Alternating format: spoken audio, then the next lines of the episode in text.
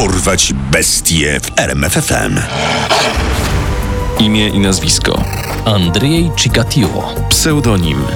Rzeźnik z Rostowa. Zawód. Żołnierz, łącznościowiec, nauczyciel, zaopatrzeniowiec. Hobby. Kochał jeść. Głównie ludzi. Jest 14 kwietnia 1992 roku. Przed sądem w Rostowie staje ścigany od lat przestępca. Siedzący w klatce, ogolony na łyso Andrzej Chikatiło wygląda dość niepozornie. Na pewno nie na kogoś, kto byłby w stanie wykorzystać seksualnie i zabić co najmniej 53 osoby. Na sali sądowej są rodziny ofiar. Dziesiątki zrozpaczonych osób gotowych w każdej chwili zaatakować mordercę. Sędzia ledwie sobie radzi z uspokojeniem emocji tłumu. Potwór! Morderca! Zabiłeś ją! Ty bydlaku! Spokój! Proszę o spokój! Na sali sądowej ma panować cisza. W trakcie procesu Chikatiło nie jest konsekwentny. Raz udaje szaleńca, innym razem rzeczowo i spokojnie opowiada o swoim życiu i o tym, jak to ono uczyniło z niego zbrodniarza. Jak sam twierdzi, wszystko zaczęło się już w dzieciństwie. Urodził się w 1936 roku w ukraińskiej wiosce Jabłocznoje. Jego rodzice pracowali w kołchozie, a za swą pracę nie dostawali pieniędzy, lecz jedynie możliwość uprawiania małego poletka na własny użytek. Gdy mały Andrzej za długo bawił się na polu, matka opowiadała mu o starszym bracie, którego nigdy nie poznał. Kiedyś miałeś starszego brata, Stepana. Pewnego wieczoru, gdy miał 4 lata, wyszedł pobawić się przed chałupą. Porwali go głodni sąsiedzi i zjedli. Uważaj, bo ciebie też to spotka. Istnienie Stiepana nigdy nie zostało potwierdzone, ale ta historia jak najbardziej mogła się wydarzyć. W tamtych czasach polityka Stalina spowodowała ogromny głód, w wyniku którego według szacunków życie straciło około 10 milionów osób.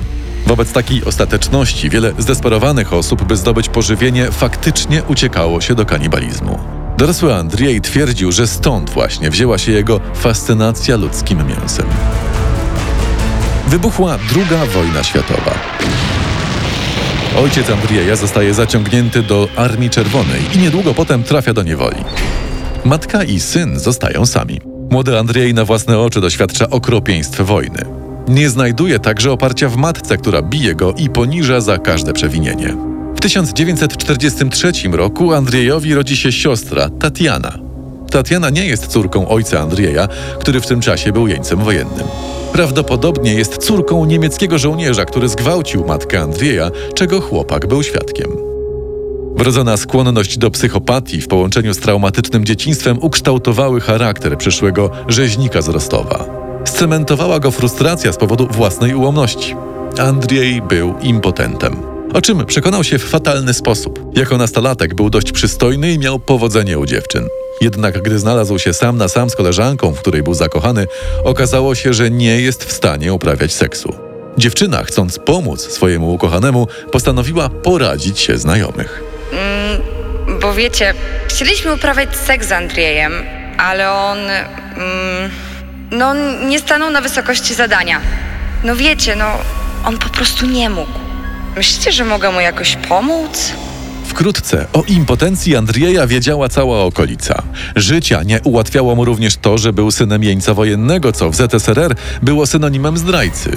Jako jedyny z klasy zdał maturę. Chciał zostać prawnikiem, ale nie dostał się na uniwersytet, dlatego więc wstąpił do wojska i został specjalistą od łączności. Po odbyciu służby wojskowej przenosi się do Rosji i pracuje w zawodzie. Zarabia całkiem nieźle, dlatego sprowadza do siebie rodziców i siostrę. Tatiana odwdzięcza się Andrzejowi i przedstawia mu swoją koleżankę, 24-letnią Feodozję. Para szybko bierze ślub. Kobiecie nie przeszkadza nawet impotencja męża. Feodozja nie miała również problemu z wybaczeniem mu późniejszych wybryków.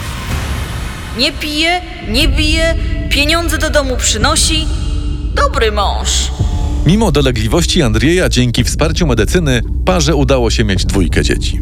Już jako żonaty mężczyzna, Chikatiło podejmuje studia z literatury rosyjskiej na Uniwersytecie w Rostowie. Po studiach zaczyna pracować jako nauczyciel w szkole w średniej w Nowoszachtyńsku.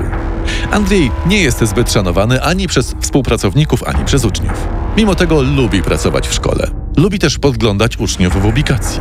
Wpada jednak, gdy próbuje molestować śpiącego w internacie chłopca. Starsi koledzy chłopaka stają w jego obronie i dotkliwie biją pedofila. I co z boku? Myślałeś, że zgwałcisz nam kolegę? Nic z tego, towarzyszu Chikatilo. A teraz czeka cię solidny wpierdol. Dzięki partyjnym koneksjom wobec Chikatiły nie zostają wyciągnięte praktycznie żadne konsekwencje. Jedyne, co musi zrobić, to zmiana szkoły i przeprowadzka do szacht. Wiedzie mu się tam całkiem nieźle, dlatego kupuje sobie mały, zrujnowany domek nad rzeką Gruszewką. To właśnie tam, już niedługo popełni swoje pierwsze morderstwo. Dziewięcioletnia Lenka Zakotnowa to jego pierwsza ofiara. Chikatiło obserwuje dziewczynkę przez kilka dni, aż w końcu nawiązuje kontakt. Zdobywa zaufanie dziewczynki, dając jej zagraniczne słodycze. Zwabia ją do chatki nad rzeką. Zawiązuje oczy i rozbiera. Początkowo chce ją tylko zgwałcić, ale nic mu z tego nie wychodzi. Sfrustrowany dusi dziewczynkę, po czym chwyta nóż i raz za razem zadaje kolejne ciosy. Właśnie wtedy, po raz pierwszy w życiu osiąga satysfakcję seksualną. Po tej przerażającej zbrodni wyrzuca dziewczynkę do rzeki. Lenka zmarła dopiero w wodzie. Na szczęście dla milicji nie brakowało świadków. Jednym z nich była Swietłana Gurienkowa. Widziałam ją wieczorem na przystanku. Ubrana mm, w czerwoną kurtkę. Rozmawiała z wysokim mężczyzną w okularach i kapeluszu. W końcu dziewczynka kiwnęła głową i poszli gdzieś razem. On miał pociągłą twarz, długi nos, był ubrany w czarny płaszcz. Nosił pod pachą torbę. Dyrektor szkoły kieruje milicjantów na trop Andrieja, rozpoznając postać z rysopisu. Dodatkowo sąsiedzi zeznali, że w chatce nad rzeką w dzień zaginięcia dziewczynki do późnych godzin świeciło się światło.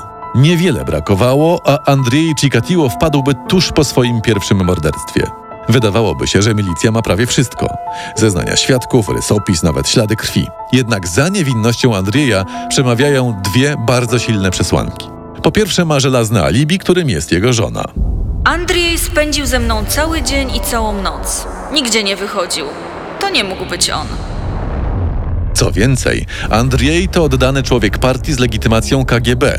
Taki przykładny obywatel nie mógłby skrzywdzić dziecka. Milicja szybko znajduje innego podejrzanego, Aleksandra Krawczenkę i mimo, że nie pasuje on do portretu pamięciowego, to ma w kartotece gwałt na nieletniej. Nowy podejrzany szybko zostaje skazany i stracony za morderstwo małej Lenki. Niedługo potem Chikatiło znowu traci pracę w szkole i jest zmuszony do zakończenia kariery pedagoga. Andrzej nie mógł się powstrzymać od molestowania uczniów i nie pozostawił wyboru dyrekcji. Jednakże nigdy nie zostaje oskarżony za przestępstwa seksualne popełnione w szkole. W końcu w ZSRR system edukacji musi być nieskazitelny. Andrzej Chikatiło musi znaleźć nowy zawód. Zostaje zaopatrzeniowcem w lokalnej fabryce. Nie jest to może praca marzeń, ale dzięki niej musi dużo podróżować, praktycznie bez żadnej kontroli. To idealny układ dla jego nowych zainteresowań. Mijają trzy lata od śmierci Lenki. Chikatiło zabija ponownie, tym razem jego ofiarą jest 17-letnia Larisa Tkaczenko, która uciekła z internatu. Dzień później nad rzeką znaleziono nagie zwłoki dziewczyny. Sprawca próbował ją zgwałcić, skatował, ogryzł jeden z sutków i w końcu udusił. Na kolejną ofiarę rzeźnika trzeba było jednak czekać rok. 12 czerwca 1982 roku na jednym z przystanków autobusowych w trakcie podróży służbowej Chikatiło spotkał Liubę Biruk, 13-letnią dziewczynkę idącą na zakupy. Znaleziono ją dwa tygodnie później z 22 ranami od noża. Potem zaczął mordować coraz częściej. W 1982 zabił 7 osób, w 83 8, a w 84 15. Milicja jest bezradna. Często paraliżowana przez władze, które mimo niezbitych dowodów nie wierzą w teorię milicjantów o seryjnym mordercy. Ależ towarzysze milicjanci, seryjny morderca, maniak seksualny, co wy opowiadacie? Takie wynaturzenia są wytworem zachodniej, kapitalistycznej zgnilizny. W Związku Radzieckim ich nie ma. Rozumiecie? Nie ma. Wiele faktów na temat grasującego rzeźnika z Rostowa jest utrzymywanych w tajemnicy. Przez lata Andrzej wielokrotnie przewija się przez milicyjne śledztwo. Potrzeba jednak dziewięciu lat i upadku ZSRR, by schwytać potwora. Przez ten czas liczba jego ofiar rośnie w zastraszającym tempie. Milicja wiedziała o 36. Sam przyznał się do 56, a potwierdzono 53 morderstwa. Niepozornemu mężczyźnie przez nieco ponad 10 lat udało się zabić 21 chłopców, 14 dziewcząt i 17 dorosłych kobiet. W większości ofiary uduszono lub zadźgano. Przed sądem nikt mu nie współczuł. Nikt nie kupił jego bajeczki o trudnym życiu. Nikt nie uwierzył w próby udawania niepoczytalnego. Na nikim nie zrobiło wrażenia nawet to, gdy w środku rozprawy ściągnął spodnie i wskazując na swoje genitalia zaczął krzyczeć. Spójrzcie na tę bezużyteczną rzecz. Jak myślicie, co mógłbym z nią zrobić? Andrzej Chikatiło, rzeźnik z Rostowa, jeden z najstraszniejszych potworów, jakie widział świat, został skazany na śmierć. Wyrok wykonano 14 lutego 1994 roku. Zginął od pojedynczego strzału w głowę. Poznaj sekrety największych zbrodniarzy świata. Dorwać bestie w RMFFM.